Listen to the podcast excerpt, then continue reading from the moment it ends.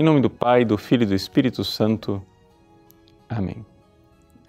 Meus queridos irmãos e irmãs, nós estamos no início da leitura do Evangelho de São Marcos. Durante a semana, a gente lê todos os evangelhos né, de forma cursiva, então se inicia com São Marcos e se passa depois para os outros. Se segue um ciclo um pouco diferente daquele que eh, se costuma fazer no domingo, neste ano que é dedicado a São Mateus.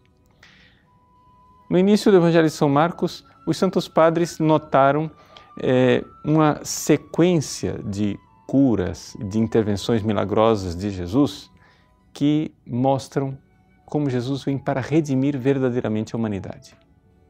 Interessante notarmos essa sequência.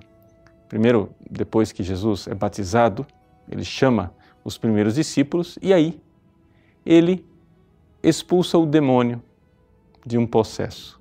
Ou seja, é Jesus quem derrota, começa o seu ministério derrotando Satanás. Logo em seguida, o evangelho de hoje, ele cura a sogra de Simão Pedro, portanto, ele toca a mulher que foi a primeira a ser ferida pelo demônio, Eva. E depois, logo em seguida, ele irá curar um leproso, aqui então, sanando também as misérias do homem. Então, essa é a sequência: Satanás derrotado, a mulher curada e depois o homem. É interessante nós notarmos nessa sequência uma realidade espiritual que nos fala da dignidade da mulher. Às vezes a gente quer recordar somente que o pecado entrou no mundo pela mulher, mas se esquece que a redenção começou também pela mulher. Por quê? Porque a primeira redimida foi a Virgem Maria.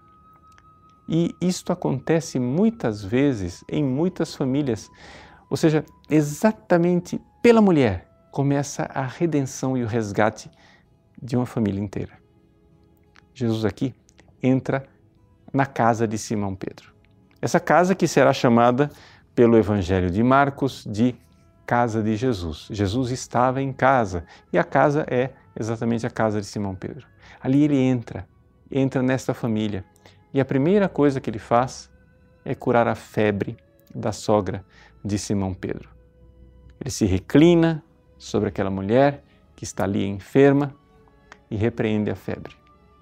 Os santos padres veem nessa repreensão a repreensão das paixões desordenadas, ou seja, essa febre que é, a todos nós afeta.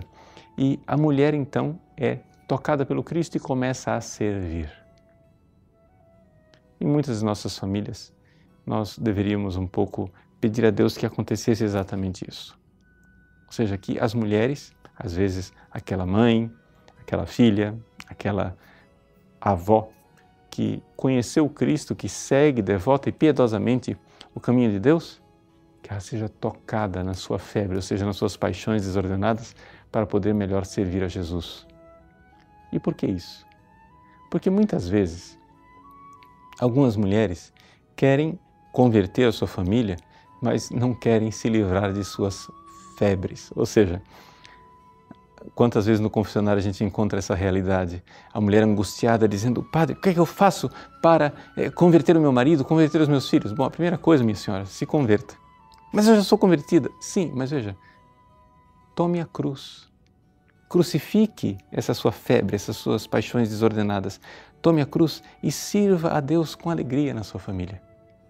Porque muitas vezes essa atitude de ficar o tempo todo, o tempo todo insistindo na conversão do marido e dos filhos é exatamente é, aquilo que causa neles uma repugnância e faz com que isso seja uma espécie de repelente. Pois bem, sirva na alegria de ser cristão.